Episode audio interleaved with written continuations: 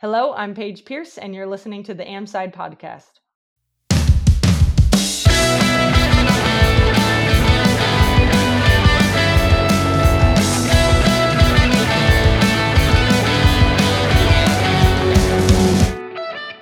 Hello and welcome to a new episode of the Am Side, powered by Ace Disc Golf.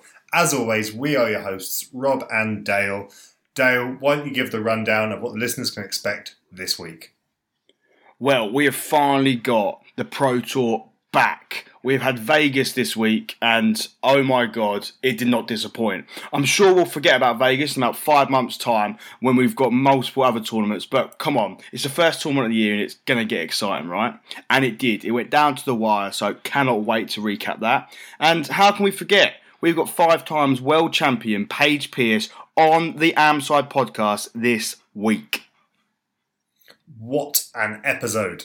And you're absolutely right, we're going to recap Vegas, a tournament which often gets sort of pushed under the rug, swept under the rug, but the events that went down, I think, are going to make sure it's talked about for the majority of the season for sure. Um, and then, of course, Paige, she was fantastic to sit down with. Someone that I don't think has been any on any British media for disc golf media, so I think um, she's uh, she's finally showing her voice overseas um, and can't wait to share that interview with you guys. But yeah, let's jump into Vegas and let's start the FPO now. Um, and I want to talk about round one, a name we haven't heard before, and that is Natalie Ryan. Yes, Natalie Ryan um, sort of exploded onto the scene recently. Um, very, very competent disc golfer. Very competent disc golfer. Um, that first round was was phenom- phenomenal. Um, I mean, she was picking up birdies left, right, and centre, and I think I, she, I think she could double bogey or triple bogey on one hole, and still came through with like the hot round. Yeah, she It was- snowmanned, I think, didn't she? She snowmanned. So to do that and still make lead card the next day, what an achievement! Actually, I don't know if she was chase card or lead card. I think she was lead card. Yeah, I think because she she pulled out, didn't she? Second round, she got a hamstring injury. Um, you could tell. I, I was listening to Elaine King saying, "Natalie, why are you running? You know, just stand still, save your body." Um, but yeah, it was uh, it was it was a good one. But do you know what, Rob? I, I want to bring up on the show um, the, the controversy around her and how it's now just made me realise what a toxic community Twitter can be. Yeah, I think there's a lot of debates within gender and sport at the moment, and I don't necessarily have my my overarching opinion fully uh, fully established yet. But one thing's for sure is the hate that we're seeing online is just not the that, that's not the solution. That is not. hundred percent for sure. Um, and just a sort of preview to the Paige interview, we'll, we'll show you in just a sec. But um, Paige talks about this. She talks about how she entered a local tournament because so many pulled out because there was a, uh, a trans athlete as part of the tournament. Um, and something that uh, obviously we can all do to try and make people feel comfortable within the sport. I know actually in the UK there was um, a a player I believe that was banned from PDGA sanctioned events in Scotland, and the Scottish Disc Golf Association really stepped up and showed support for that player. So I think um, I think the the minimum we can all do as disc golfers and as a community is accepting of people, whoever they want to be and wherever they want to play. Quite frankly. No, completely agree, mate. And just to give context to everyone who maybe hasn't watched coverage or doesn't understand, obviously Natalie Ryan is a transgender athlete. She plays in the FPO division, um, and you know people were saying online, you know, she's running away with it because you know she's got the ability of a man, and, and I just don't understand how people can sit there and behind their screens and, and, and throw hate at someone. Um, it really does frustrate me. We're a very inclusional sport. You know, we include everyone. Doesn't matter where you're from, what you do. Um, we include you. Um, so I really think that the people behind those those tweets, etc., should really take a, a look at themselves and think, "Do you know what? Is this the right thing to be doing? But you mentioned Elaine King there, and I want to talk about her. Honestly, I think Elaine King is the best thing in the commentary box on the Disc Golf Pro Tour. Could not agree with you more. I think she calls the game so well. She's so humble because she talk, She almost calls the game from someone that's a fan. But you know what, Elaine King? She's Elaine King. She's one of the greatest to ever throw a frisbee.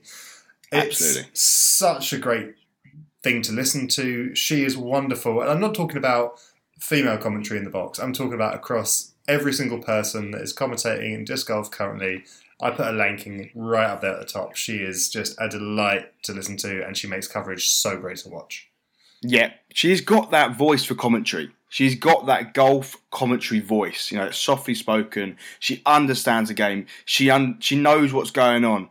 Now, not the same could be saying for Ian and Terry sometimes because they're telling me that Hailey King's throwing a zone on hole 18 when I know for a fact that's not her bag anymore. Come on, guys, do your research. I love um, what's one of my favourite bits in commentary. People trying to guess the disc they're throwing. It's like, oh, is that a, is Calvin throwing an eagle? Is it is Draco? I, I don't know. I, I, love sort of the um, the unsure guesses that people have in terms of what plastic these pros are throwing. So, where do you stand on that then? So, would you prefer the commentary team to not tell you what they're throwing or to try and guess? Because for me, when I I know players' bags quite well. I know mainly what they're throwing. You know, if I see Paul pull out a buzz and they're telling me it's a Luna, it frustrates me. I'm like, that is a Luna. Uh, that is a buzz, not a Luna. Why are you telling me it's a Luna? Um, I would prefer them just not to guess. I prefer that if they don't know, don't say. I think it's important to say when the disc has a little bit of history with the with the athlete. So, for example, if if Kevin Jones brings out his, you know, his, I think it was a D2 ace with his his red driver. Yeah. If you bring that out, you know, the commentators are going to have to mention, oh, that's his ace one. You know, that's the famous disc.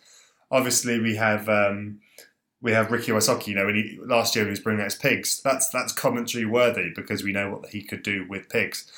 Uh, and again, Calvin with his Draco, it's just a match made in heaven. So I think there's time and place. I don't necessarily need to know what they're throwing on every shot. I know there's a little bit of kerfufflement, I don't know if that's a real word, around what Gannon Buhr was throwing on um, hole three in the playoffs.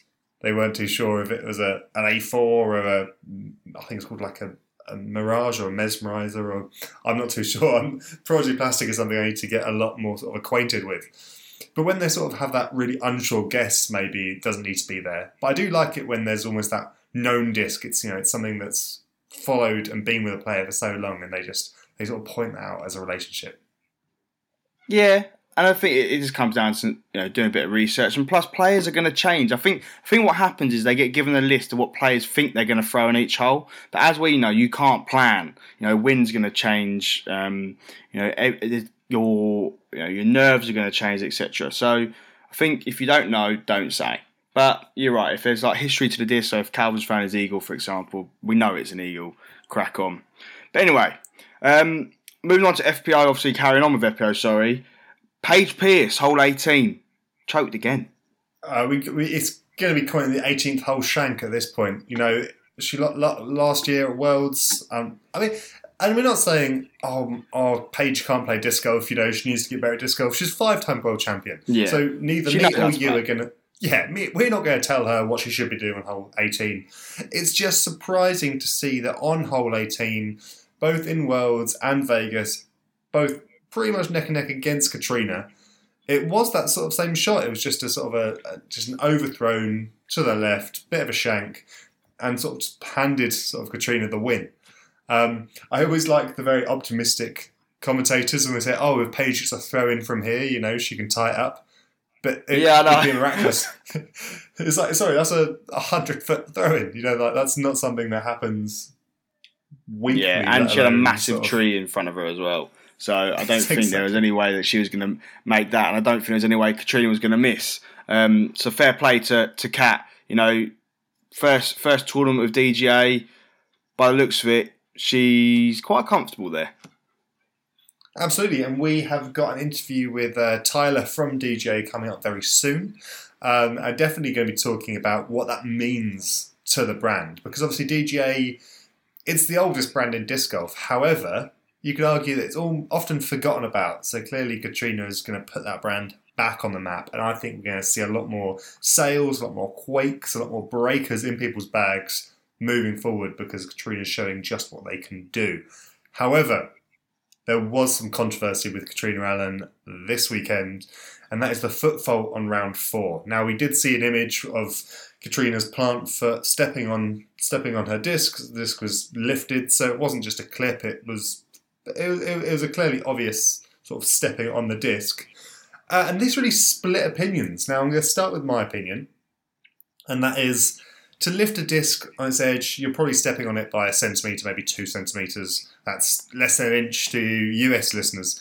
Um, I don't think personally that's going to give any advantage on an open course. A player like Catrina Allen, I think you let sleeping dogs lie in that case. Um, I think it, even if it was clocked by another player, I don't think that would be something they bring up because you know what, disc golf is a self-police sport, and something sometimes you just let things go an argument could be that people were saying Catrina should put her hand up and said she foot faulted because people were saying, oh, she would have known what she did. But in disc golf, again, you can't self police, you can't, or you can't self call yourself, so your card mates have to see it.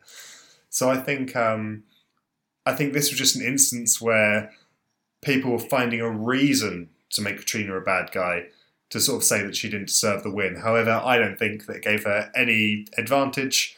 Um, and I think if she got called on that, it might have just been a little bit sort of over strict. Not too sure about you, Dale. Now, I'm on the opinion the same as you, where I, I don't think she's got an advantage. There is no advantage there. So it, I understand that that she hasn't gained an advantage. But at what point do we not just have a rule then? Because there's rules there for there's a book, a PDGA rule book there for a reason. There are rules for a reason.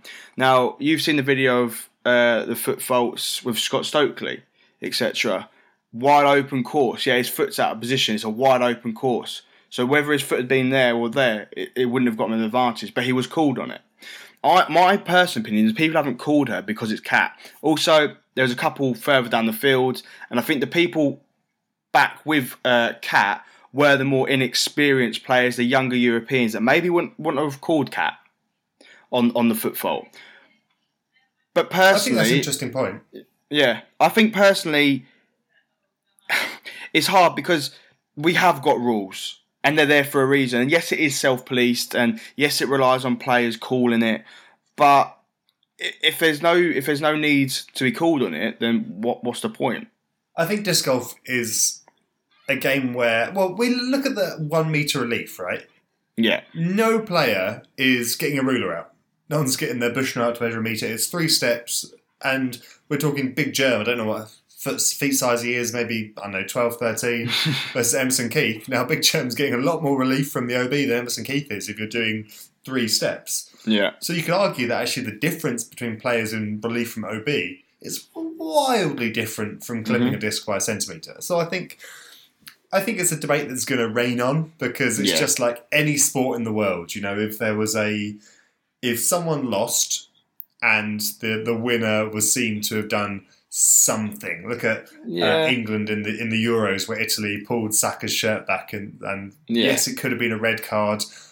But would we have won anyway? Who knows? So is it worth the debate? Uh, Yeah. I think it's interesting, and I think, uh, but I think Kat is a worthy winner. yeah. And No, I agree. the fact she did, it, and the fact she did it with a new bag, it just yeah proves those people Oh, yeah. that say you can't win with new plastic. I'm in no way taking away from Cat from that win. I still think she would have deserved the win, and I, I- completely agree. I just don't think there should be one rule for one and one rule for another. You know, Tristan Tanner gets a um, gets a penalty for playing from the wrong drop zone retrospectively. You know, he he's finished his round and then gets called on it. You know, so are they going to do the same for Cat? No. So I think if we've got rules, you know, like in the PDGA, not PDGA, the PGA, you know, you have a rules official playing with every single card. And I understand what you were saying there about uh, um, pre- previously in our WhatsApp chat about you know, you know, it's self police, etc., etc. And I think that's right in the amateur side of things. We self police it, but I think when you get to the professional side of the game, there should be an element of professionalism. I think there should be a rules official from the PDGA following every single card. Um, to to aid with rules. You know, like if you don't like when Paul McBeth went um, at uh, where is it Maple Hill went at OB long. He felt he didn't need to go to the drop zone because of where he went OB and where his dislied. They called over a, a rules official who then gave the official ruling, and I think that is how you would eradicate any controversy in the future. Yeah, well, we're seeing the sport change at a rapid pace. You know um, how, how professionalism is brought into the sport. So maybe it's something that will be addressed over the next couple of years, but we're just going to have to sit back and watch. However, let's move on to um, the MPO. Um, and before we go into the the winners and the battle, the, the incredible battle that we saw at the end, big point that I want to make in that is Eagle without a sidearm. Now, an eagle with a clipped wing, as it were, still managed to make it into a lead card. You know, he was in the final round lead cards. But Yep. boy, was he missing tools in his arsenal. I think we saw him do a 400 foot lefty drive, so clearly the guy's got skills and he's got um, the ability to change things up. But some of the approaches where he did try and sort of test his sidearm to see if it was working, some of those holes where we saw Gannon Buhr park with a with a sidearm because it's the play. Eagle was having to go lefty. He was having to resort Yeah. to a throw that he's not used to. And like I said, he was punished because he did not have the last round that he wanted, but he still made a lead card without that tool.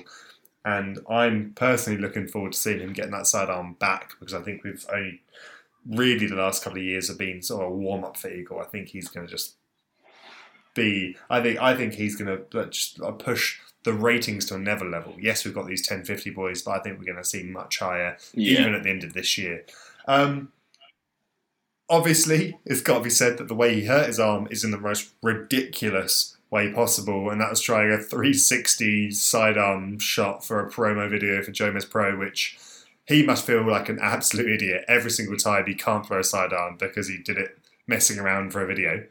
Yeah. Um, and that just shows that maybe the prof- maybe maybe the sort of the the professional athlete mindset needs to be sort of maybe instilled. You know, Dave Beckham insured his his foot for millions. You know, if, if Eagles got that sidearm, maybe he shouldn't be thinking, you know what, having a mess around sidearm throw, which I haven't warmed up for, never done before, might not be the best idea. You know, in an off season where I'm hoping to come and make a lot of cash this year. yeah, um, I couldn't agree more.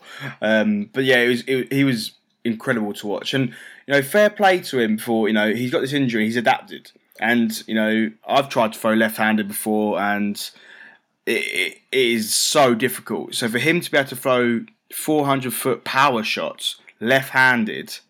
Fair play to him. He's he's adapting his body and making sure that he can still compete to that highest level, making lead cards.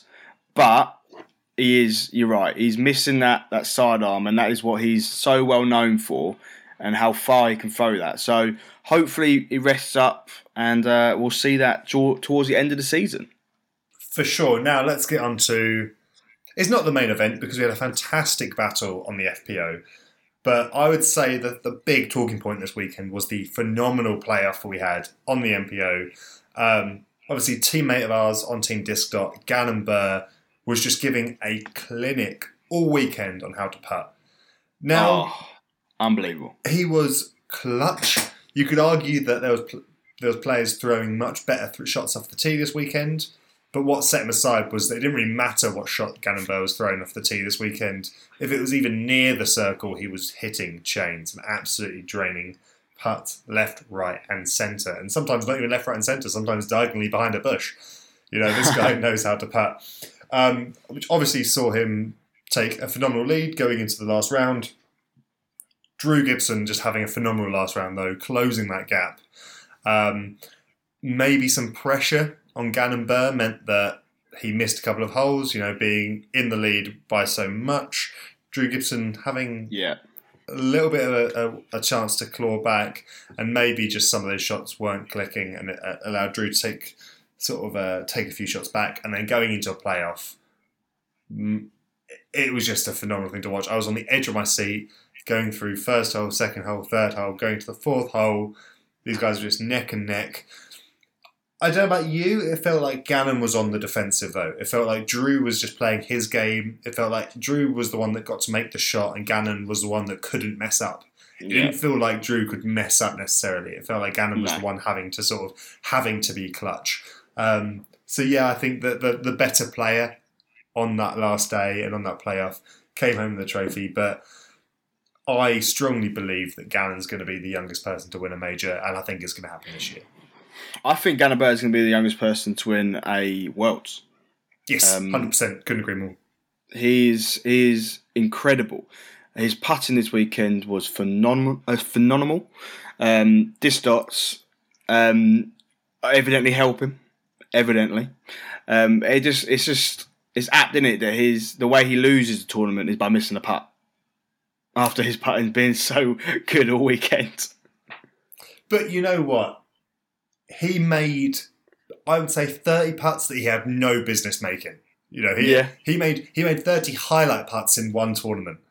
So to miss a putt, you know, it was almost like his time was coming. You know, he'd he'd, he'd borrowed phenomenal putts from from from somewhere from from mystical creatures and, and just just to miss one so it shouldn't be talked about that the putt he, putt he missed it should be talked about all Yeah. the putts that he made which just made him get to the position he was on the weekend drew i mean I want to talk about sportsmanship between both of these people Yeah, Gannon even in the playoff, well, he was he was high fiving. He was giving respect to Drew all of the good shots. yeah, He, he was throughout the weekend. He was congratulating. He was humble. He was as a young guy. He's just showing exactly what a sportsman does. What a sportsman Exactly that. does, I should say.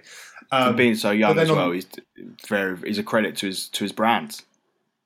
and, and his mum. You know what? You know, And big mum. up to his mum that who she's on his bag. You know, all weekend she drives around the country. She needs to get some love. But flip side to that, Drew Gibson. You know, as soon as he won, he had the trophy in his hands. The first thing he said was how much he respected Gannon Buhr, Yeah, how much he thinks he's the future of the sport. And sometimes, you know, teams say to, oh, you know what, the other team was fantastic because you have to because that's the way that yeah, you have to be humble as a winner. But genuinely, I think Drew believed that, and I think that, and I think we all believe that. And um, yeah, it's something Yeah. that I cannot wait to see this guy grow as a player. Because again, I talk about Eagle being maybe one of the first sort of standard 1060 rated players, 1070. Gannon Buhr has the ability to be the first 1080 player. No, absolutely, mate. Um, just before we get onto the Paige Pierce interview, I wanted to quickly bring up. I, I should have brought up in the FPO section, but let's quickly discuss it now. We've all hyped this off season. Everyone's hyped about the Europeans coming over, especially in FPO. What's your opinion after the first tournament of the year? Now, one of them missed the cut. One of them made league card. one of them missed the cut, but if you're looking at the top 10, you know, there's two flags in that list that aren't US flags. You know, we had Kristin with Tattar, we had Yeah. Evelina. Um, I think the spotlight was I- on Hannah and Evelina though. That this spot we we knew Kristin Tataka perform because she came over last year and dominated. But the spotlight was on the two Europeans that everyone said is going to rival Paige, Evelina and Hannah. And after the first tournament of the year, I'd still take Paige and Kat. yeah, but you, but you know, they're playing in. These guys are from cold countries, man, and they're playing in Nevada. You know, you know, it's a, and, and yeah, they, they might have to. They're trying to refine their feet in the pro tour. You know, I think. Yeah, Kristin came last year. She showed what she was capable of. Um, I think these guys aren't going anywhere, and I think they are going to rival Cat, quite frankly. Um, sort of Cat and Paige, because once they get running, I think, I think they can do it. One thing is for sure, which is these guys can come and make the, the, the top positions a lot tighter. Yeah. And that's what we spoke about all season last year is about tightening up these scores on the top of FPO because we don't want to see the same woman or the same group of women run away with it week on week out. Um, and I think these are these are going to come in and really, really tighten up that sort of scoring at the top of the FPO. So quite frankly, I'm just looking forward to sort of seeing more from these players because it's an international sport. You know, we um, we always talk about how much we love disc golf, how it connects people all around the world, but often on coverage it is just very US heavy. But now we're seeing that sort of that international representation in the sport that we love watching coverage of. No, couldn't agree with you more. Glad we had that, that very short debate. Um, but talking about you know domination, five times world champion Paige Pierce. Um, I remember her messaging uh, us at uh, 3 a.m. in the morning, um, saying, "Hey guys, I'm available at this time. Can you do it?" I was like, "Yep." Didn't even ask Rob because I knew Rob would just say yes. Um, and then yeah, I- I'm so glad we finally got to sit down with her. Um, that's one five times champion, ticked off, one to go. Um, but guys, enjoy the interview, Paige Pierce, and we'll see you afterwards. Paige Pierce, welcome to the Am side. I can't quite believe those words are leaving my sort of leaving my mouth, but thank you so much for joining us. Yeah, no problem. It's very awesome to be on y'all's show and to help grow the the community in y'all's side of the world.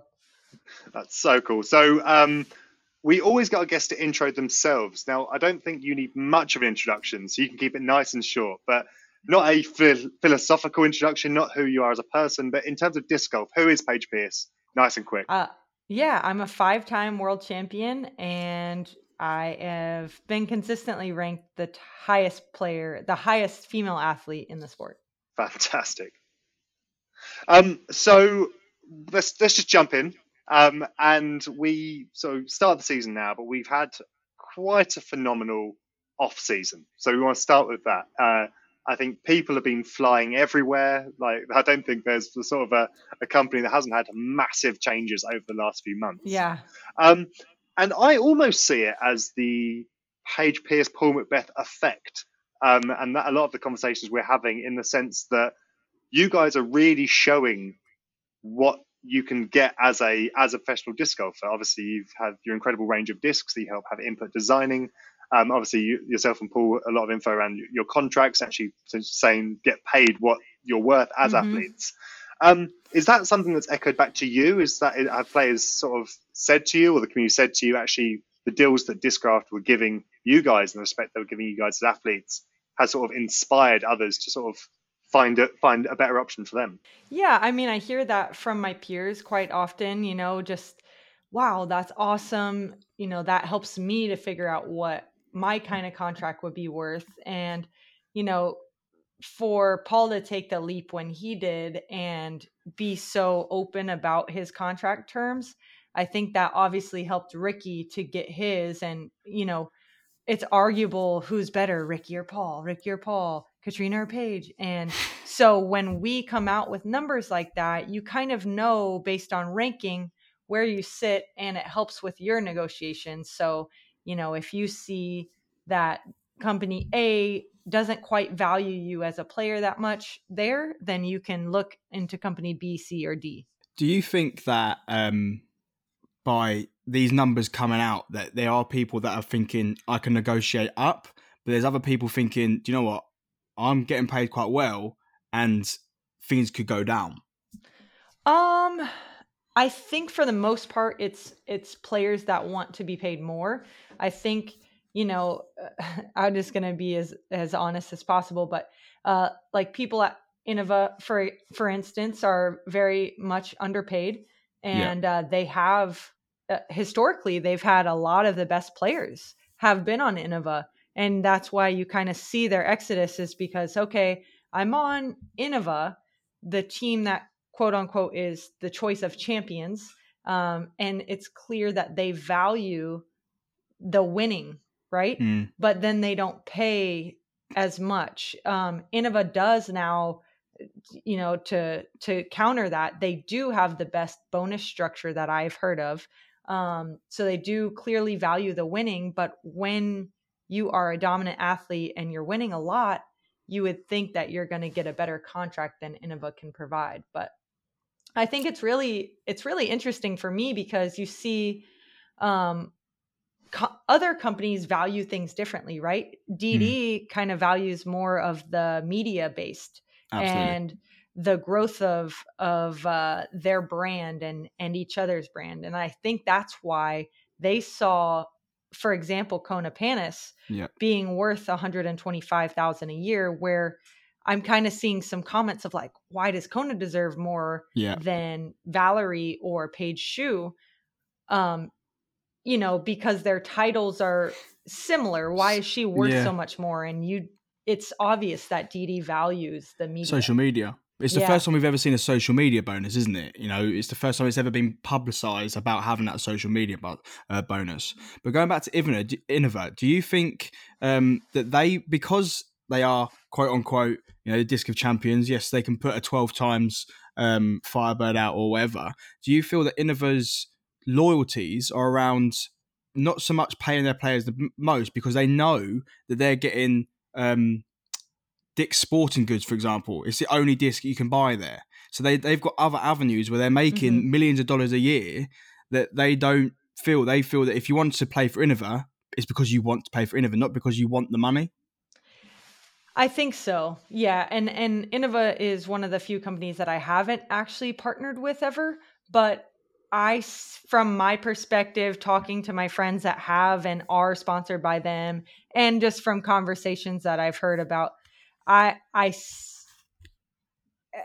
it's assuming, but I, I do assume that that is what their thought process is, is that they're going to continue to sell discs no matter what. And, um, you know, you hear stories from Valerie Jenkins and from Des Reading and um, their past champions that were sponsored by them saying, hey, they really didn't value the women and they aren't really valuing the player. And I think that that kind of comes from older the older generations Yeah. being in the power position still and uh Innova has a huge history like all of their upper management they used to be you know the Ricky Wysocki's and the Paul McBeths of their generation so Absolutely. I think that in in their decision making processes, they are like, well, back in my day, we didn't get this, and they're holding that too tightly in their future, um, you know, Yeah. agreements. Absolutely.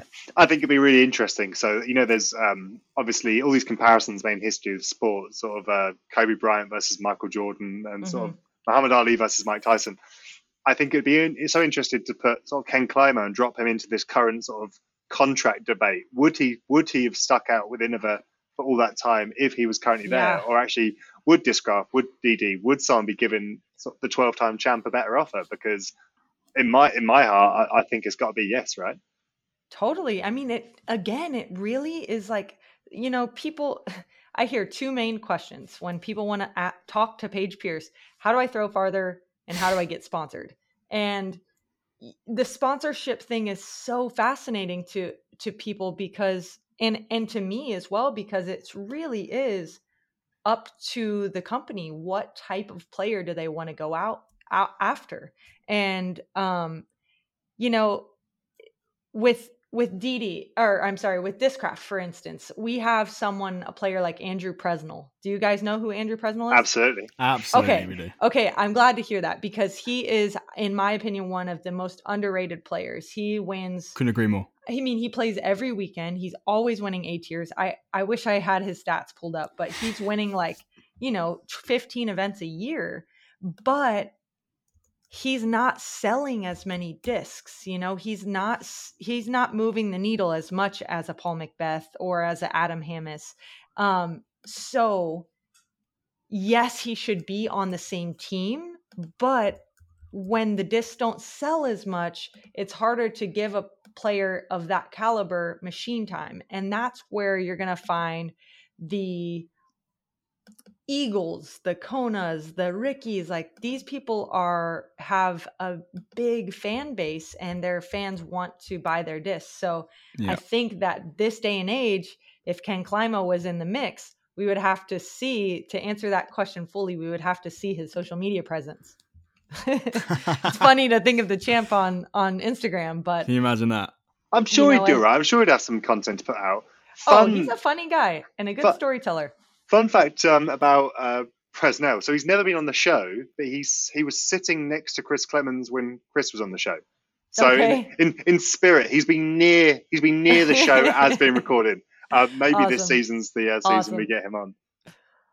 You should. You definitely should. He needs, and I think he's just kind of like introverted and kind of a shy guy, and he doesn't feel like he's out there practicing. You know, he doesn't feel the need to be posting, but I think he's starting to see, or play, not him, but players like him are starting to see. Okay, it's not just about winning, and I think for that reason, um, you know, players like Rick and myself and a couple others have hired on like a PR tour manager, agent, assistant where we can focus more on playing and the that person can Yeah. focus on our social media aspect and, Absolutely. and making us more visible or relevant, Yeah. if you will. 17 wins last year. 17. Amazing. That is actually I've never even I've never looked those stats. It's the first time Yeah. I've been but if if if we were sat here and let's let's think of not not top tier, let's go um Adam Hammes, you know, still quite well known. If if we sat here and he's won 16 tournaments, we'd be raging we'll be absolutely raving about it. Oh my gosh. Oh my gosh, yeah. So I think you- you're completely right, Presnell. And coming back to not selling plastic, do you think that could come down to choice of disc in his torso, series line? I mean, the Force is a fast disc. No, I don't. I Okay. think that it is because, especially the way that Discraft does it, because with our tour series disc, it's just a big thing with your name on it. So it Yeah. just says Presnell. And when the average player is walking up to the shelf and they see Presnell, Yeah, they don't know what that means. When they see McBeth, obviously they know what that means. So when they say Pierce, they know what it means. Right. And maybe if he was on Innova, it could be a Mm. different situation because it's not a giant Presnell. No. It's like a, you know, a halo swirl Yeah. with a, you know, an image and somebody might find that more pretty. Um but yeah, I think I think that Andrew like, you know, and I'm going to tell him this as well when I see him, but like he I think I'm a Andrew Presnell fan, you know, like I want that guy to do so good and I think he's on his way if he can just step up his social media presence so that people know him and Yeah. they can attach his personality and his face with that word Presnell. Cuz we didn't even know how many he won. You know what I No, mean? Until didn't. you just No, looked that up. no, Like we and didn't. we even know who he is and we know that he's good, but And we're, you know, you're five times world champ playing disc golf every week, and we're disc golf media. So, you know, you think would know that sort of things. And it's, it's, it's definitely, he's definitely someone to watch. And I'm looking Yeah. forward to watch him next year. I hope he gets on some tour cards, you know, some lead cards, and really does showcase what what he's about and what he can offer because he's definitely got a lot out there. totally. So quickly, I've, I've, I'm going to say some questions out of order because I think it just flows really nicely. And we'll talk about names on plastic because obviously that's what we're talking about now. I'm going to lean to my right here and pull up my five times Paige for stalker. Um, just listeners, hopefully imagine a nice blue with the purple stamp. Anyway, um, I wanted to ask about: Is there ever a point that it seems surreal or bizarre, knowing the fact that a thousand people, ten thousand people, maybe a hundred thousand people have your name in their in their set of discs? The fact that yeah, you can it's pull out a disc and it has your name written on it, because that must never get old. Yeah, you know, it's it's it's really crazy because it hits me at different times, you know. It's not every single day that I'm thinking about that, but then I go and play a tournament and you know, there's a crowd of hundreds of people, thousands of people at some events and they come up to you to get you to sign a disc and you know, maybe I would say 3 years ago, 4 years ago, it would be just a random disc. And whatever mm-hmm. company I was with, let's say DD, they would make sure it was a DD disc or a trilogy disc, but it wouldn't necessarily be a paige pierce disc. And now, since being with Discraft, and I think I've come out with maybe upwards of 15 discs with them, maybe 20 discs or so. Um, it's so crazy because they come up to you and they all have these different discs. You know, I have the stock disc, like you just showed, that ESP Stalker. But then you have like the ones that they make limited edition that are just for player of the year or 991 rating. And you see so many different types of discs that these people are collecting and wearing your hat and your shirt. And you're just like, like yesterday, I played a tournament and, um, you know, it was during my off season. So it's, I'm kind of out of the swing of things like tournament wise. And, uh, you know, I have, I haven't been on a podcast. I haven't been on video coverage. And now I go play this tournament and I have a hundred people standing in line with a Paige Pierce Stalker, a Paige Pierce Undertaker, a Paige Pierce Nuke, a Soul, a Fierce. And it's just like, whoa, this is so crazy. What a crazy life I'm living. And yeah, it's, it's, it's really surreal. I'm so glad you take that that stance in it because it could be so easy to go the other way and think, do you know what? I'm Paige Pierce. You sh- you uh, you've got my disc. You know, good on you. But you you aren't like that. You are every day, as you say. It's like I can't believe this. What I'm living. You you are earning. You know, you're enjoying life. Um, you go on some incredible vacations. Obviously, Hawaii last year was a great example of that. Just zoning into yourself and just thinking, I get paid to play disc golf. Can't really Yeah. beat that, can you? No, you really can't. And uh, I mean, I would have never imagined that that's how my life was going to turn out. But, you know, here we are in 2022 and disc golfers are making millions of dollars. So it's cheers to that. And that. so they right? should. And so they should. You know, we we can't even get um, Sport England to recognise it as a sport over here. no. So you know that that's how difficult things are over here. Um, I often swipe over to uh, the USA on UDisc and just see thousands of courses in one town.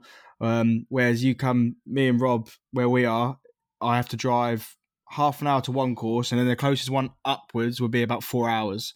Whoa. We've we've got I wouldn't know how many courses do you reckon we've got in the UK, Rob. I'd say it's growing. I think you might It be understanding growing. it. So we, I'd say we have about 40 playable ones in, in the whole of the UK.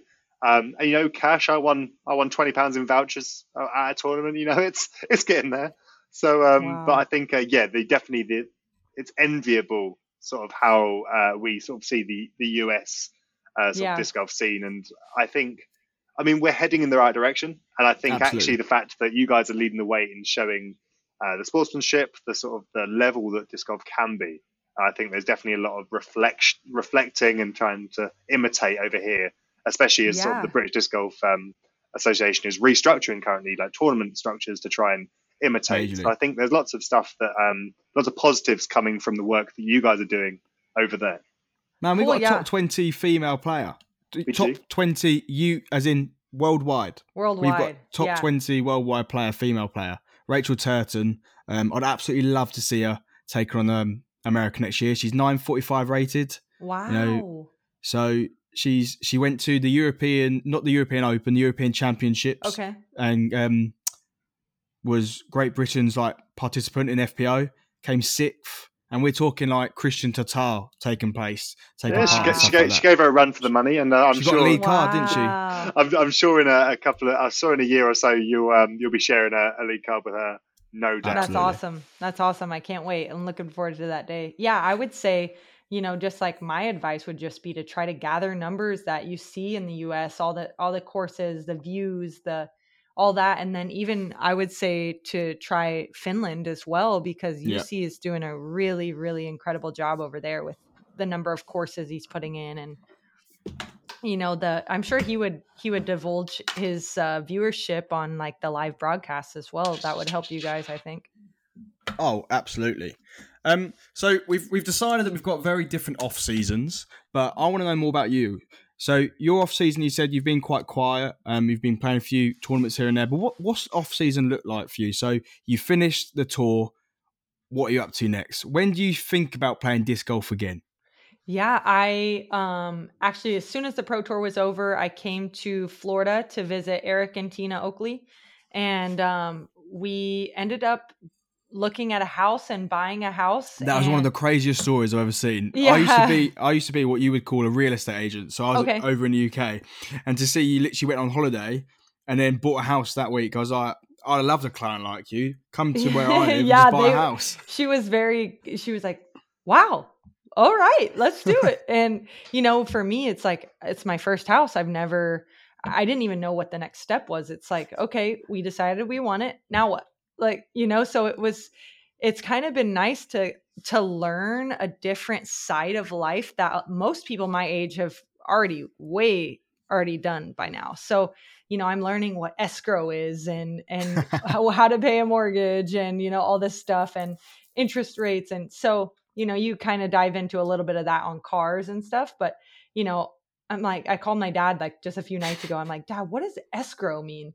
And so it's cool to to learn things because i think you know i've learned a lot more in just life in general than i learned in high school or college because you're not really learning the stuff that you're you need to use every day like and so yeah i'm just having a good time like learning new things and trying to to use my hands more and make things and you know just kind of like try to find myself outside of disc golf and to have other conversations that aren't about disc golf and that is very difficult for me i seriously like uh, you know maybe we're on a different conversation for like or a different topic for five minutes and then somehow my brain just goes right back to disc mm. golf and um you know i i try and i i'm doing good sometimes but yeah i i talk about disc golf every day and so even though I'm not playing as much as I am in the season, um, you know, you still get that itch and, you know, you're talking about it and then you're like, okay, I got to go putt or whatever, you know, go, go to the course. And, um, yeah, I played my first tournament yesterday over the off season, but then, you know, Vegas seems like it's right around the corner and, um, we'll get right back into the swing of things. But yeah, mostly just been, um, house stuff and trying to lots IKEA of business trips. meetings. Lots of what'd you say? IKEA trips. IKEA. No, I did a lot of uh, online actually, like Wayfair and Amazon, Ooh. and uh, you know my tables kind of from Wayfair. Good to know okay. I choose a good brands. Yeah, so like learning to put stuff together and ha- learning patience. Uh, yeah, so it's been fun, but yeah, I'm definitely looking forward to the season and getting back into the swing of things. I I miss it for sure, but it's been nice to take a different turn, you know, on on the road trip of life. I think that's the. Uh, I think that must be the sponsorship announcement everyone's waiting for. You know, Paige Pierce signs with Wayfair. Wayfair. um, um, uh, well, to paraphrase a very famous quote, "All roads lead back to disc golf." Um, as you say yeah. in conversation, it's very easy to get back there. So let's head back there a tiny bit. Um, so you said on the off season you like been trying making things with your hands, and assembling things. One thing that I'm sure listeners would love to hear because we haven't had it on the uh, on the show before that's had this opportunity is actually developing a disc. So yes, we can stamp. Like I said, I've got my yeah. my stock my stock stalker, um, and that's got your name on it. But obviously, you probably didn't have much to do in terms of designing the stalker. But obviously, the passion, the the fierce discs that within weeks I saw flooding people's bags over here in the US, as soon as, uh, in the UK, as soon as they were available. That's awesome. That's what, awesome. What is that process of actually getting to saying, how do I want this to fly? How should it look? What like you must feel so protective over that process. Totally, totally. Yeah. So with the fierce, it was a little bit more extensive than with the passion. The passion, honestly, uh, right after the first prototype, we kind of knew we we were this close. Um, but the fierce, for example, you know, that was my first disc coming into the new contract with Discraft, and that was part of our um, agreement was that I could create the putter I wanted. And I think the putter is so personal to each individual athlete because um, that is the one disc you use on every single hole. And um, you know, I wanted the putter of my dreams, the putter that was going to fly exactly how I wanted, glide, feel, plastic, everything. Um, and they were so happy to to oblige to that and and just yeah totally this is going to be what wins you championships you should design it and um so straight from there it was like okay what do you want it to fly like? And then i kind of talked them through like okay well coming straight from dd i was like i was like okay i'm putting with the deputy right now.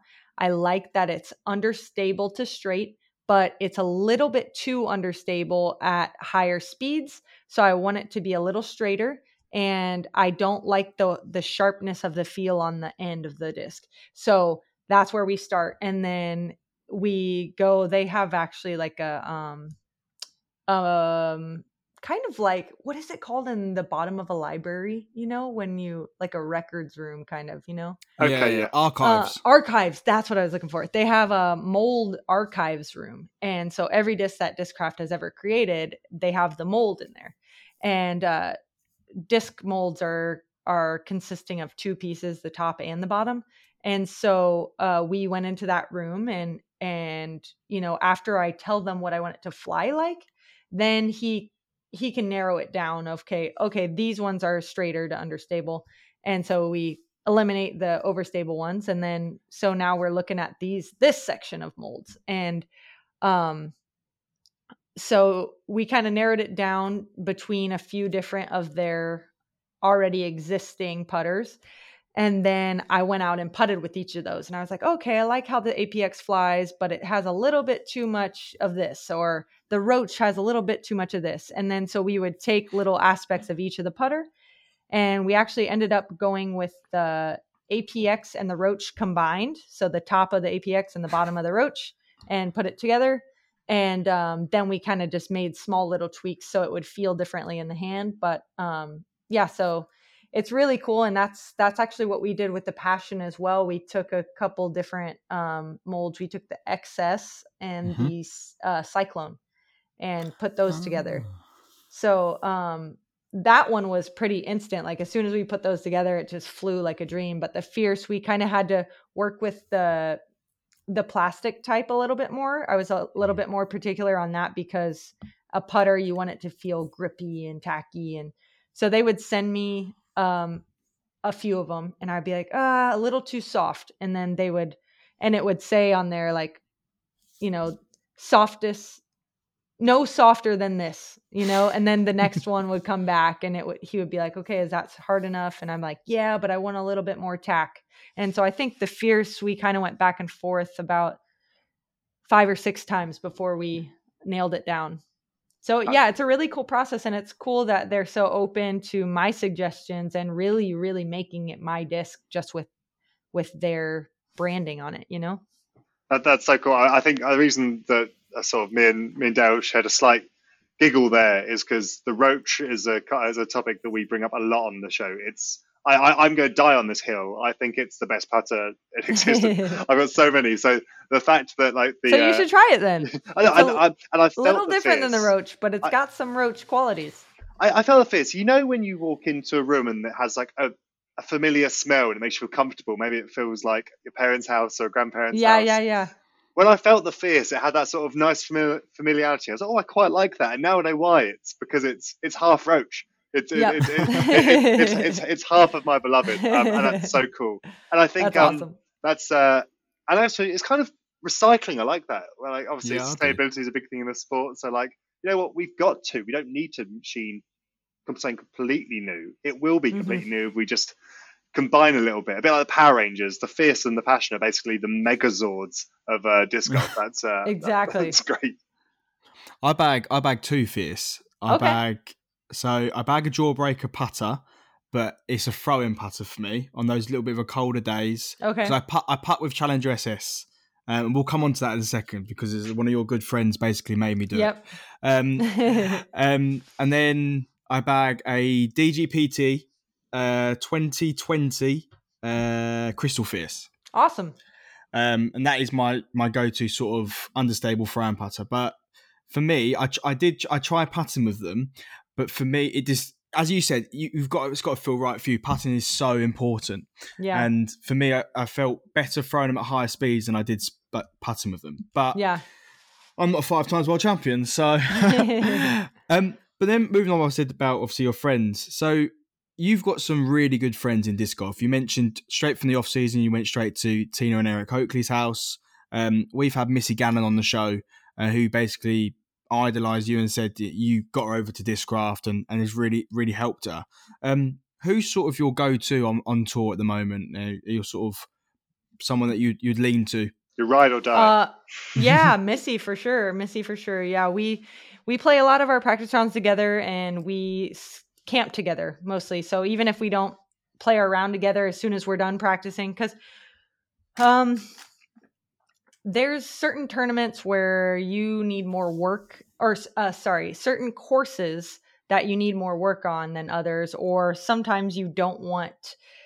Sometimes you want to throw 10 shots on a hole and you don't want to have anyone with you. You want to play a practice round by yourself. And uh, so Missy and I both kind of do that on occasion too, where we just go play a practice round by ourselves, and then we we finish for the day and we are eating lunch together. We're playing games or putting around or playing cornhole and you know just having a good time. I think Missy is definitely uh, my ride or die as far as the women goes. At least James Conrad and Nate Perkins are definitely uh, my ride or dies for the men and we all kind of like camp together like a bunch of people in in the vans uh we'll just like kind of go in together on a on a campsite and just park there and have a little campfire and little family meals Amazing. I've only ever played cornhole once, and as I Oh, was yeah? and as I was sort of looking away or looking at my phone, the person I was playing against decided it'd be fun to hit me with the beanbag in a place that no one ever ever ever wants to get hit. Uh, so, Oh no. so that sort of ended ended the game. So I haven't got good memories, but I know I know it's a fu- I know it looks like a fun game. I'll, I'll give it another go. It's very good. You you must feel obviously seeing Missy's season that she's just had. Obviously, I think it's well, you know, she won, you know, Player of the Year. It's fitting that she's had a season like that. I think, uh, I don't know how to put it, but from where she was the year before to where she finished last season, huge difference. Totally, totally. And you know, it was no surprise at all to see that she was the most improved player because without a doubt, she won three events of a huge uh caliber. And the season before, she was she was on the verge, but she didn't get that big win that she was looking for. But um yeah, surprising to see that she wins Pro Tour, uh the Disc Golf Pro Tour player of the year, but Catrina wins the PDGA player of the year. And Yeah. then then I don't win any of them, and I had a hell of a season. You know, you I had won an incredible season, and I won a major. to everyone. Yep. Yeah, I won a major in five pro tour events, and um, you know, I still think that in my mind I was the player of the year, but I think that that's what we should all feel, right? You know, we should all Yeah. be confident in ourselves and and secure and and I think that you know at the end of the day she won because her wins were the most recent. Um, they were I was at about to say recency biased. yeah, so they were at the end of the year and it was kind of like Missy was the talk and everyone was like, you know, and how can you not like Missy? She's the best, you know? And so people No, are like seeing her smile, seeing her at the top of the podium at three events at the end of the season and you know, Do you think that that sticks in your mind. her winning Throw Pink's Women's Disc Golf Championship, people saw it as a major, even though it was an A tier I because think it was next to one. Yeah, yeah, yeah. I think that um, a lot of people were actually confused that it wasn't a major um, because the men's was, and it Yeah. was the same weekend, same uh, same media crew, same course, same everything. Um, so yeah, I think that that was very confusing to the general public. I know a lot of people and players actually. Some of the MPO division were like, "Wait, y'all's wasn't a major," and we are like, "No, we already had our major. You know, the U.S. Women's. We Oh, just had not- our major." Let's, Let's not not talk talk about that. and so you know it was very confusing to the to our male counterparts so i think definitely also to the um, general public but i think that that's okay because um, we don't want to downplay the event if they felt like it was a big event then that's all we need to say right Absolutely. Sure. I think um, I think also the, the the sort of term player of the year. Obviously, last year was very controversial in terms of the end of that the end of that sort of season and that decision. I think player of the year is such a subjective thing. I mean, like who's decide, deciding, right? That, there might be players. I mean, I, I love watching Calvin Heimburg, for example, and he didn't win Mhm. as much as other guys on tour. So actually, the, the, the, the sort of the power of the decision making is very strange. So I think it that title has a lot of potential to uh, potentially cause a lot of debate, and I think it's always going to cause debate. So obviously, totally you don't you don't want to suddenly get rid of that award because I think it, winning that means so much.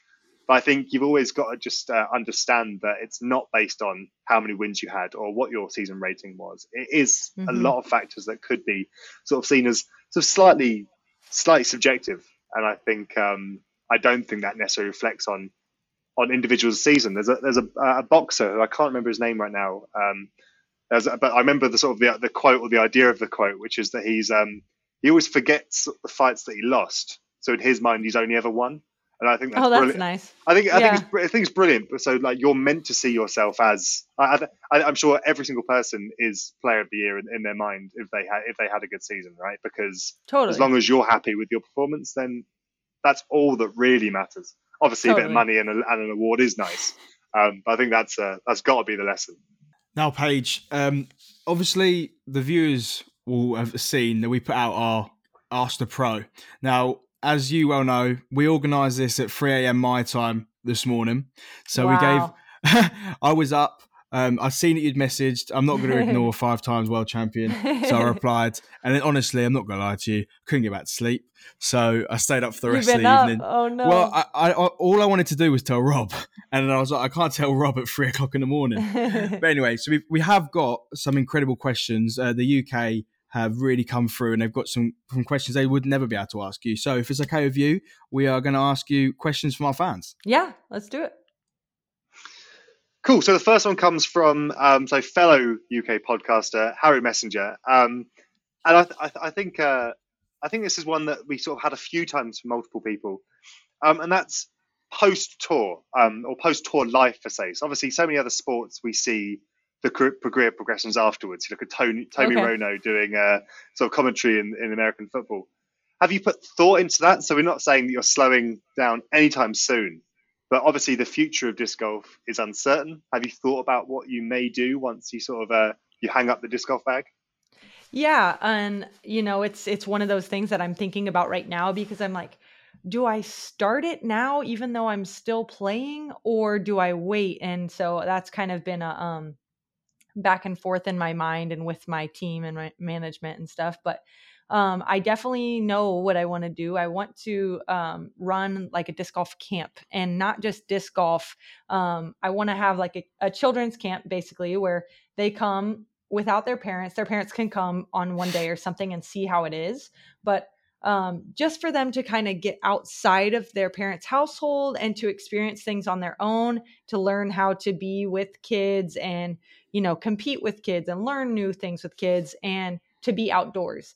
And so for me, it's kind of like an outdoor movement, uh, a learning movement.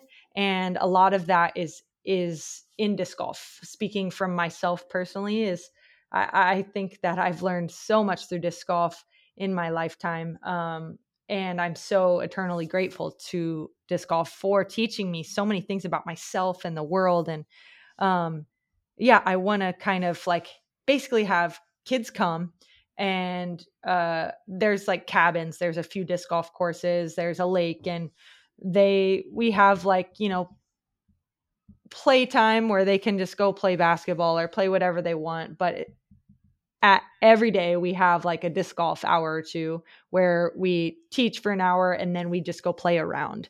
And um, you know have them keep score make them understand the rules and how to follow rules and you know how to hold each other accountable and um, stuff like that. I think that that is something that i would love to do. I wish that it was available when i was a kid. I definitely would have went to a disc golf camp um, and just met kids from all over the world and i would like to do it in the winter time because i know somewhere warm in the wintertime because i know a lot of kids do summer camps um, but it would be cool to kind of break up some kids winters and have them come there but um, yeah i think all the details are still up in the air of course but um, that's definitely the at least the train of thought where i'm headed Awesome. Yeah, you couldn't have a winter disc golf camp over here in the UK because the no probably not the requirements would be bring several pairs of Gore-Tex shoes, socks.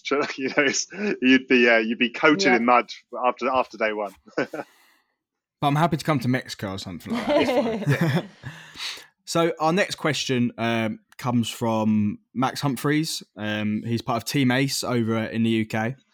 Now he asks, how do you recover from the big losses? Um, for example, six-time world champ. Um, how do you mentally come back from that, and what is your process to recover? I think every tournament's different. You know, they mean different things to you. Um, but I think for the most part, it's kind of to take a couple steps back. And by that, I kind of mean resetting your goals, you know, realizing that there is going to be another tournament, there's going to be another chance, there's going to be another thing that will uh, replace that, you know, check mark in your mind or something and um definitely for me is is to take a step back from social media because um you want like you just said a minute ago rob about Muhammad, uh, that boxer or something and you want to forget your losses um social media is kind of a place where everything lives forever right? And so yeah for me it's I'm already trying to get past it, but then hearing other people talk about it doesn't do me any good. So, um, you know, I think you can analyze what went wrong, what could have been better, but you can't dwell on it. You have to learn from those mistakes and, you know, move forward and and reset a goal for a future thing so that way you're not sitting there thinking about what went wrong you're more working towards the next goal yeah i, I think that's super health, healthy that's the, that is the negative side of social media sometimes it's that it's that echo um, Mhm. Yeah. although i would i would absolutely hate myself if i missed this opportunity because one thing i wanted, I wanted to ask about that sort of about the moment and i don't not so about what it meant but I remember just for the throw, the sort of when, when it went, OB, there was some noise from the crowd. Now, how much does that affect you guys on, on tour? And is that something that you considered when you sort of were going through what happened that day, or did you even notice the noise at all, and it was just not a factor? um like a noise before i threw Yeah, someone sh- like someone sort of screamed on cover. Someone screamed just before you threw. So actually, clearly, clearly you didn't know. Um, No. that that's really interesting. So um, so I I- in my head, you never know what factors might be contributing. And I know a few of us had a conversation of, oh my god, did you hear that that quite loud scream just before? That must be that's very that must be so off-putting. whoa Um, yeah no i didn't hear that at all Well, I'm glad I You should find them and blame them. I reckon it was that guy in the um, American flag. oh the Yes. american flag shorts Yeah, yeah, yeah, it's probably him He was all probably. over the place. Yeah. Um, so third question, fan question, comes from Martin Colbert, um, and we've kind of um, mentioned it, um, so it might be a quick answer. Is transitioning to new plastics? Obviously, you came from DD to um, to Discraft. How long does it take to transition to a new bag? Bag is it a personal thing?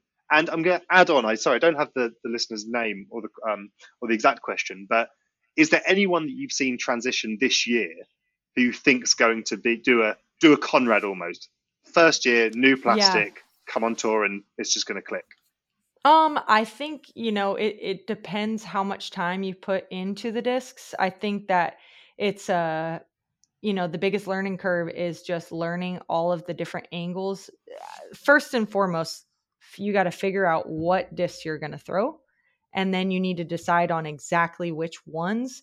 And don't try out other stuff at least until you figure out the 15 or 30 discs that are going in your bag. Like focus on those 30 discs and really learn the angles on each each and every one of those discs and then after that you got to work on the backups and um i think that it was it was so incredibly impressive to watch james win because i play a lot of my practice rounds with james and uh james does not go in the water when he loses a disc but nate and i both have gone in the water for james's discs and uh you know there was quite a few that we couldn't find or that it was like mm, probably not going in there you know? I think i saw james lose maybe 15 to 20 discs over the course of the year in practice rounds. So the fact that you know he got to learn his discs so well that even when he's losing all these discs, he still came out ahead and still was able to manage to win a world title with new discs was so cool.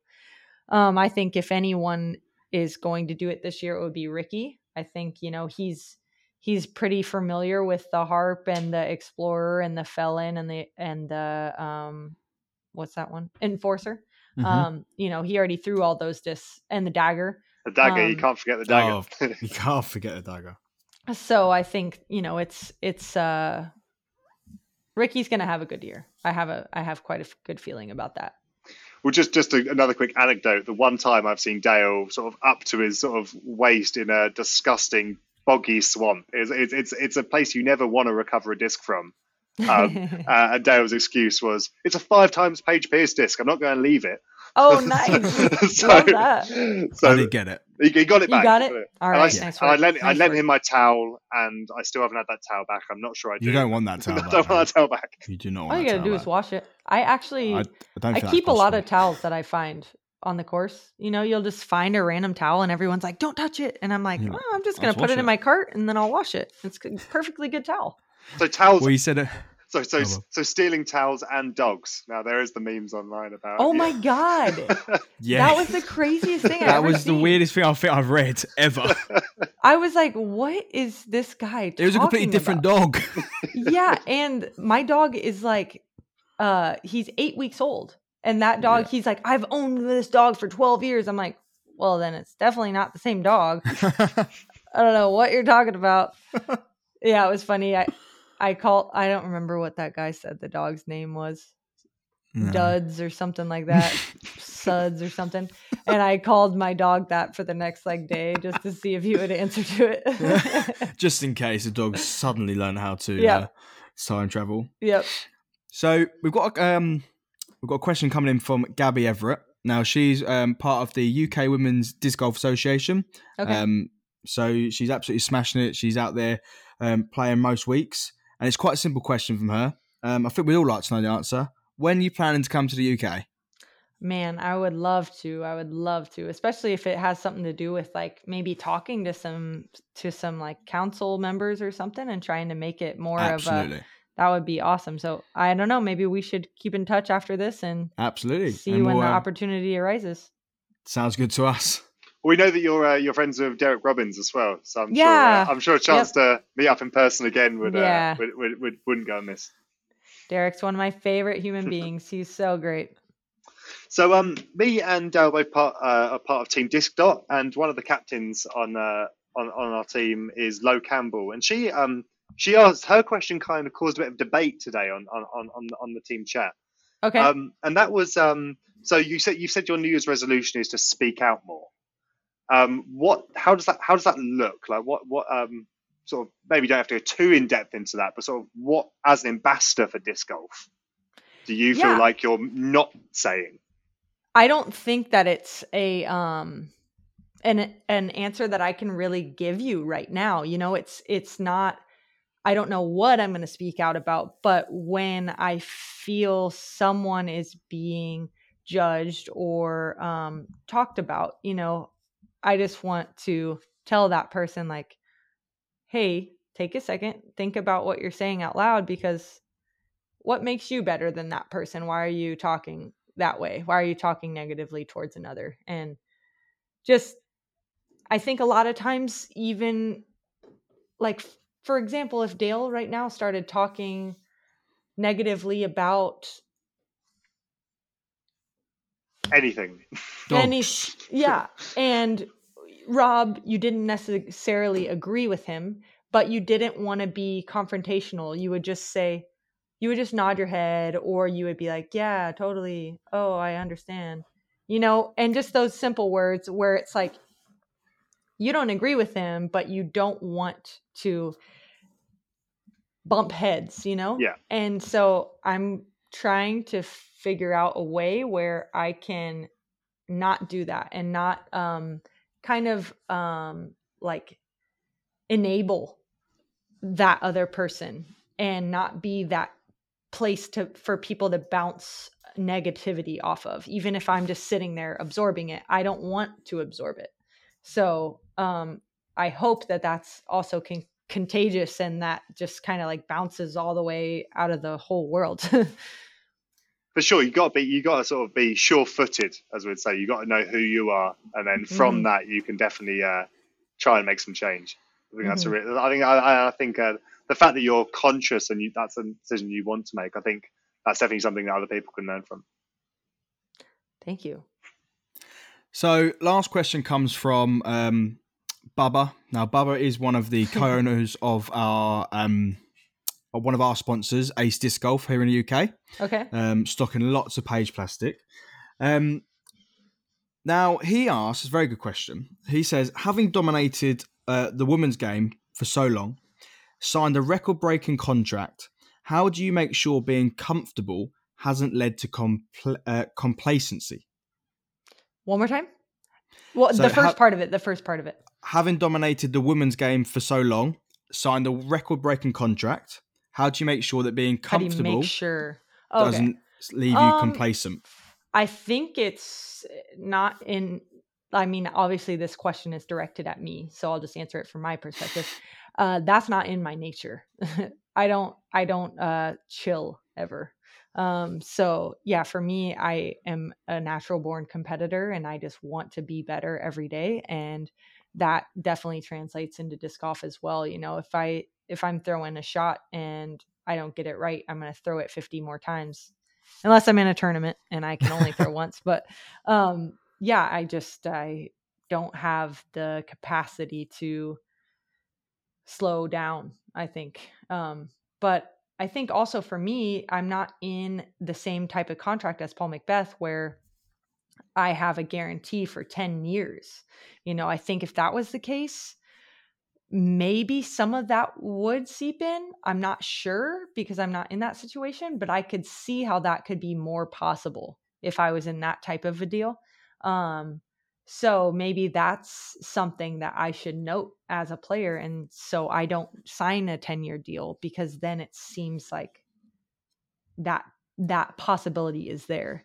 Um, but yeah, so knowing my contract's up at the end of this 2022, um, I I know that I have to work hard and I want to work hard. Um, so yeah, I think that it, it's been pretty easy for me thus far, but I think that that is something that I should be uh, considering moving forward. So it's going to be a big year. You you yourself want to prove yourself, want to show what Paige Pierce is worth. So when it comes to the end of the season, negotiation, the ball's in your court. Totally, totally. Excellent. I like that. I think I think that's a, a really good way of looking at it because I think it could be easy. I think you're right. You know, I don't think Paul would come complacent. Um, no, I don't either. He, I don't see that in Paul either. Yeah. I think as a player, you know, maybe as a young player, given such a long contract with a lot of money, it'd mm-hmm. be easy to think, do you know what? For the next 10 years, I'm guaranteed to get this money. And, and I'm think, sure I'm sure there's uh, stipulations inside the contract oh, yeah. that say you have to do this, this, this, and yeah. this. Or and there must be renegotiation renegotiation clauses as well. You know, mm-hmm. Paul comes out with two more, or you come out with two more world championships. Paul's got to think, I'm not worth a million anymore. I'm worth 1.5. Yeah. You know, let's let's talk another yep. McLaren or yep. half a million pound in Dogecoin.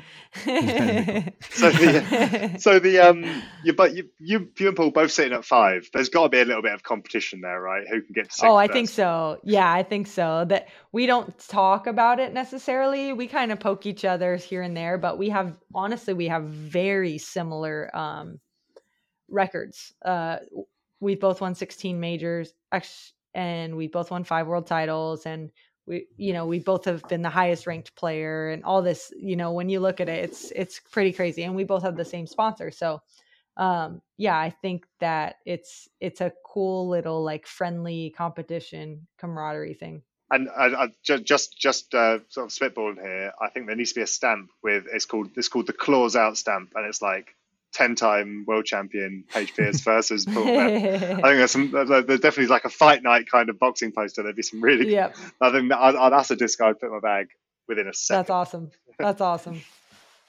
so, Paige, that really brings us to the end of, of the episode um, with you. And we can't thank you enough for taking the time out. We've, we've both thoroughly enjoyed it. And um, I hope you have too. But take this time to to shout out all your socials everywhere where everyone can find Paige Pierce. Yeah, so on Instagram, ppierce29190. And from there, I'll just give you one link so it's easier. From there, you can find all of my Facebook, my Instagram, or sorry, my YouTube, all of that.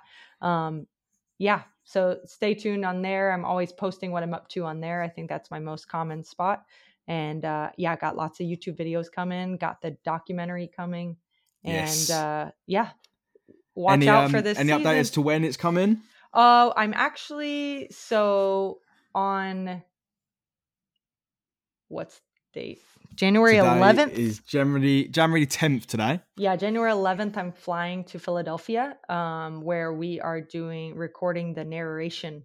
Um so we are getting the narration done and yep. that's our final step and wow. then just editing editing that in and trying to get a company to swoop it up and and uh, put it on their platform. Netflix.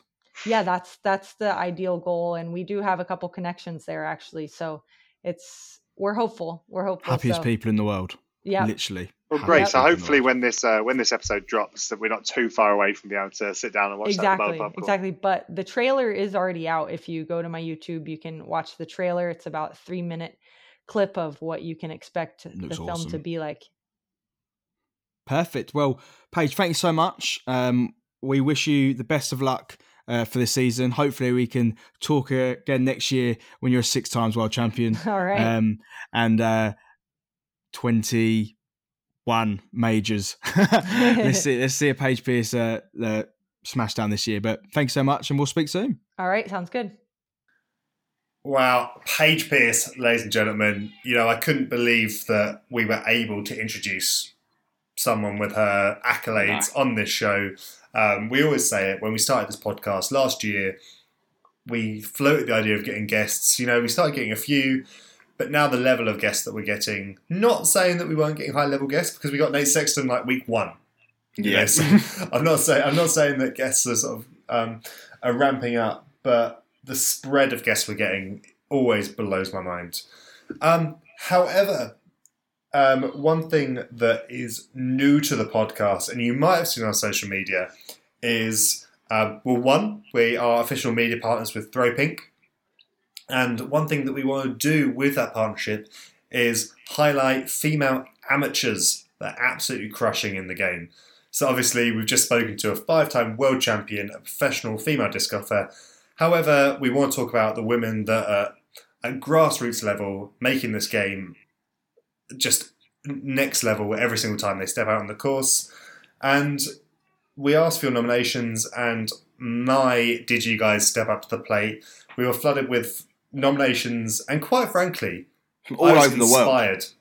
All over the world. It was inspirational, though. You know, these nominations came in, they were heartfelt, and they just were full of love for these individuals that um, these people believe should be nominated for this week's Am of the Week.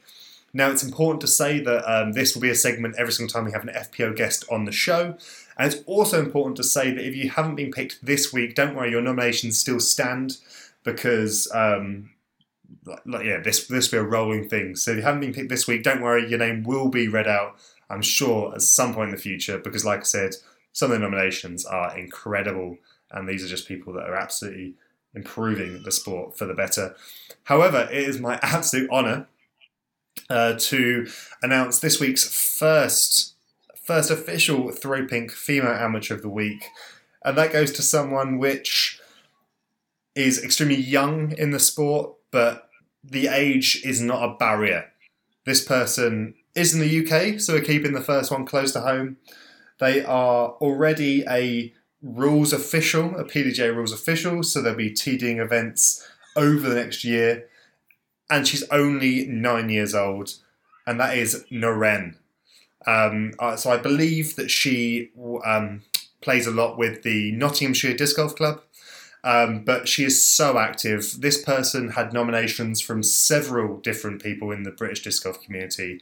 Um, and I think it's just inspiring that at such a young age, she's attempting and successful in making an impact into British disc golf and speci- uh, specifically female British disc golf. Yeah, couldn't agree more, mate. Um, fitting, fitting first uh, female out of the week, and every time I see her name out there, it's because she's getting involved in disc golf all over the country. You know, she's assist, uh, she's assistant TDs already. She knows what she's doing. She can throw a hell of a long way, and I'm so proud that you got her name right, unlike Bowen from In the Shames. Um, so You say that. I, we haven't had the feedback yet. I might have Yeah, I know. completely wrong. But um, well, a lot of the nominations as well. We're fairly confident this this young girl's going to do some incredible stuff. You know, a lot of Yeah. people say that you know put your money on her being world champion in five, ten years time. So maybe we've gone in one episode. We can look back at this episode in five years time Oh, and say, you know what, we sat down with a five-time world champion, but we also gave a shout out to to a new world champion. So Naren, congratulations on being on picked as this week's female amateur of the week. Um, and we can't wait to see you crush out in the course and all the wonderful things you're going to do moving forward. Yes, definitely, mate. So, um, this week coming up, we have got Memorial. Um, and then next week, we've got Waco, next stop on the Pro Tour. And then the week after that, we've got our episode back. So we've got a few predictions that we need to get in before we close off the show, Rob. Um, let's start with Memorial. Now, I love Memorial. I love um, Vista. I think it's a great course. Both uh, Fountain Hills and Vista are one of my favourite courses out there. They, I think they're technical courses whilst also being widespread with a hell of a lot of uh, water damage out there. Now, um, Memorial's pretty stacked. Um, for being a non-pro tour, it's just an A tier now. But because it's always had that feel of being a pro tour, and the only reason it's not on the pro tour is because Vista won't shut the park for the um, disc golf. They won't do it. So it's like an open park, people having picnics while Paul McBeth's throwing and like force over their heads. So, So that's the who have you wonderful got- thing.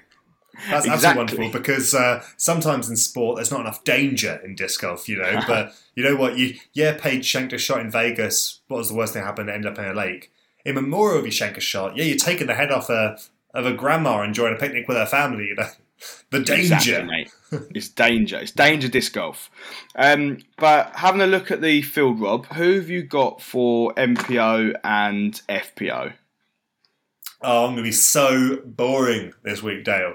You know what? He wasn't here at Vegas, but I think Paul McBeth's going to take it down, and I'm pretty sure you're going to agree with me. You know what? You mentioned him. You mentioned him shanking a force. I don't think he's going to. I think this No. guy has been putting in the work as always on off seasons. We spoke to um, Han McBeth, so that interview's coming out soon, and when that comes out, you'll hear just sort of how dedicated Paul McBeth's been on this off season. Um, and I think he loves Memorial, and I think he's going to take it Yeah, down. he, he, he does. He does love Memorial. So because we're being boring there, Rob. Obviously, we're both saying Paul McBeth. Pick me a wild card, and I'll do the same. A wild card. Oh, now you're putting me on the spot. You know what? I'm going to go with the young gun, Cole Klein. You know, it.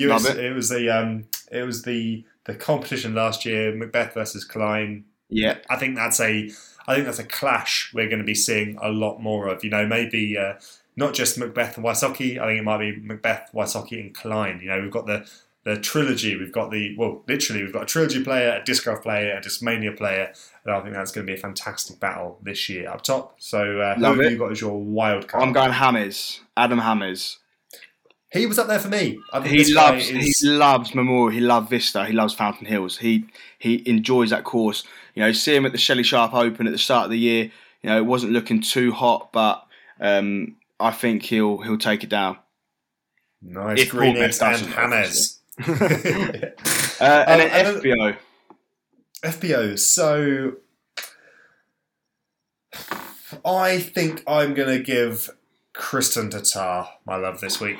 I think she, again, Team Disc Dot teammate. Absolutely. I think she almost took down Vegas. You know, she had a great weekend. Um, she's, I think she's finite. I don't know if she's the full tour this year. So I think, so I think there's a couple of there's like less events that you know she has the opportunity to take down that top spot. I know Memorial isn't on the Pro Tour, but I think this could be one that uh, it could be her week. Yeah, no, she can still cash there with an A tier. Um, I'm gonna go. I was gonna go Kristin Tattar as well, but you know what? I won't um, because otherwise we're just too boring a podcast. So I'm gonna. yeah, but not in the chains. that I, it's in the shames. They called it the sham side last week. So I have said to them that they are now to me in the shames. Um, In the shames. in I the mean, I think we come. I think we could do better than that. But you know what? For now, we'll, Well, be, we'll put, we'll whilst put I was trying to think what to say, that's all I could think of. So, um, so yeah, I'm going to go with. Oh God, hmm, it's hard. Um, I'm going to go with Eveliina. Didn't have a great week uh, at, at um, Vegas, but she's acclimatized now. Arizona is hot, hot, hot, so she can warm up now. And um, yeah, that's that's all I can see taking it down. Hopefully, it's European. Anyway, Waco. I'm going to go first this time, just so you can't steal my pick. But I Oh, don't me think. Um, nope, no. nope. Although he loves Waco, and I'll I'll put it out there, and I have no doubt that he'll be if if my per- pick doesn't win, then Paul will win. Chris Dickerson's going to take down his first um his first pro tour. Well, yeah, his first event with Discraft. Now I just need to make sure I've made myself look silly and make sure he's definitely playing Waco. Uh, he no, he is. I've got those in front of me, but you're fine. I could, I could, have, I could have said he isn't there and made you panic for a while. I would panic. you know, Um, like right I- idiot. I'm not used. I'm not used to him. Used to him playing those events. Um, but yeah, Chris Dickerson loves woods golf. I think it's a perfect course for him, and I think he's going to take down the uh, MPO. I think that is a fantastic shout. Now, I haven't been given Calvin Heimburg enough love lately. Um, you know, he's uh, he's a guy. Even at the that I- PDGA, if I'm honest with you, looking at his world ranking, That is true. But you know, it is hundred percent true. Um, I want to give Calvin my my pick this week because, well, a little bit of a story. Um, our sponsor Backhand, our apparel partner Matt, was over in Vegas this week, and he picked me up a Calvin Destroyer, beautiful pink halo Calvin Destroyer. Um, so I- you know, I'm feeling I'm feeling Vinny this week. You know, I'm, I'm going to get my hands on a beautiful disc. I think he's going to sort of take down Waco, but will he? Uh, probably not, because you know I think uh, there's a lot of fantastic Woods players on the list. Yeah, I'm being, I'm taking way too long to take my picks. I'm staring at this list of players, so I don't want to pick the Stop wrong one. However, I think James Conrad's going to take it down. James There you. Conrad. You know what? He's got touch in the woods. That Envy does wonderful things. Mm. Um, also, you know what? I'm a little bit tired of the sort of the people saying, "Oh, he, he didn't actually win a, di- disc golf pro tour event, but he won worlds. So is he actually that good?" Yeah, he won worlds. You know, like he's, he's still one of the best players in the world. So this guy has the ability to take down most tournaments yeah, if he's switched on. And I'm to give James Conrad my love. nice. Emma, and then it goes to FPO. Uh, I want to call Paige Pierce. I think she's a good woods golfer. She's a good open golfer, and uh, I think she'll be hungry after, um, very hungry after Vegas. hungry like the wolf. Um, the uh, I am gonna, you know what, some uh, someone I don't know too much about because we haven't seen them on too much coverage, but I'm gonna give Eveliina uh, Salonen. You know, we get, I'll give a European um, my pick this week. Uh, I, I think we're gonna see some European dominance this year. Now, I'm not saying I'm not saying all out dominance, but I reckon we're gonna see a good mix of top spot European players. So uh, let's uh, let's go with her. Good. So that's Awesome, our mate. picks. That's uh, all. All that's left to do is give love to our sponsors. Um, Absolutely. You know, it's it's something we love to do because these guys aren't just people that support the podcast, but they're things that we truly believe in. Um, I think it's also be amiss without mentioning Disc Dot. Myself and Dale are on Team Disc Dot. Um, Gannon who was just phenomenal at Vegas. Um, Oh. he, he he he was just an advert for this for this putting tool. If you, if you have any doubt if this improves your putting, go check out what he did. Um, so big shout out to them. Let's shout out Atlas Disc Golf Supply. You know we're we're uh, we're sponsored by a phenomenal bag company. Um, these things are rugged. They deal with the mud. They stand out. Go listen to the last few episodes. We talk about these bags. Um, and then the sponsors of the show specifically. So Amside is powered by Ace Disc Golf. So you can find all sorts of beautiful plastics over there. They're getting all the special stuff in. I think as we speak, they've got an amazing selection of Huck dyed um, Mm. discs. Um, if you're a fan of Huck, go check them out. They probably have a disc that not only you like throw in, but it's going to look pretty. Um, and you can use our code AMSIDE5 to get yourself a little bit of a discount because Joe, there's only one thing better than buying new plastic, and that's saving money when buying new plastic. And then we've also got to give a shout out to Backhand. As I mentioned, Matt was over in Vegas this year representing his awesome gear. I know it was hot in Nevada, but his sweat wicking disc golf apparel was keeping him dry the whole weekend. Uh, and you can use our code backhand amside10, not backhand 10 because that's them. We're us.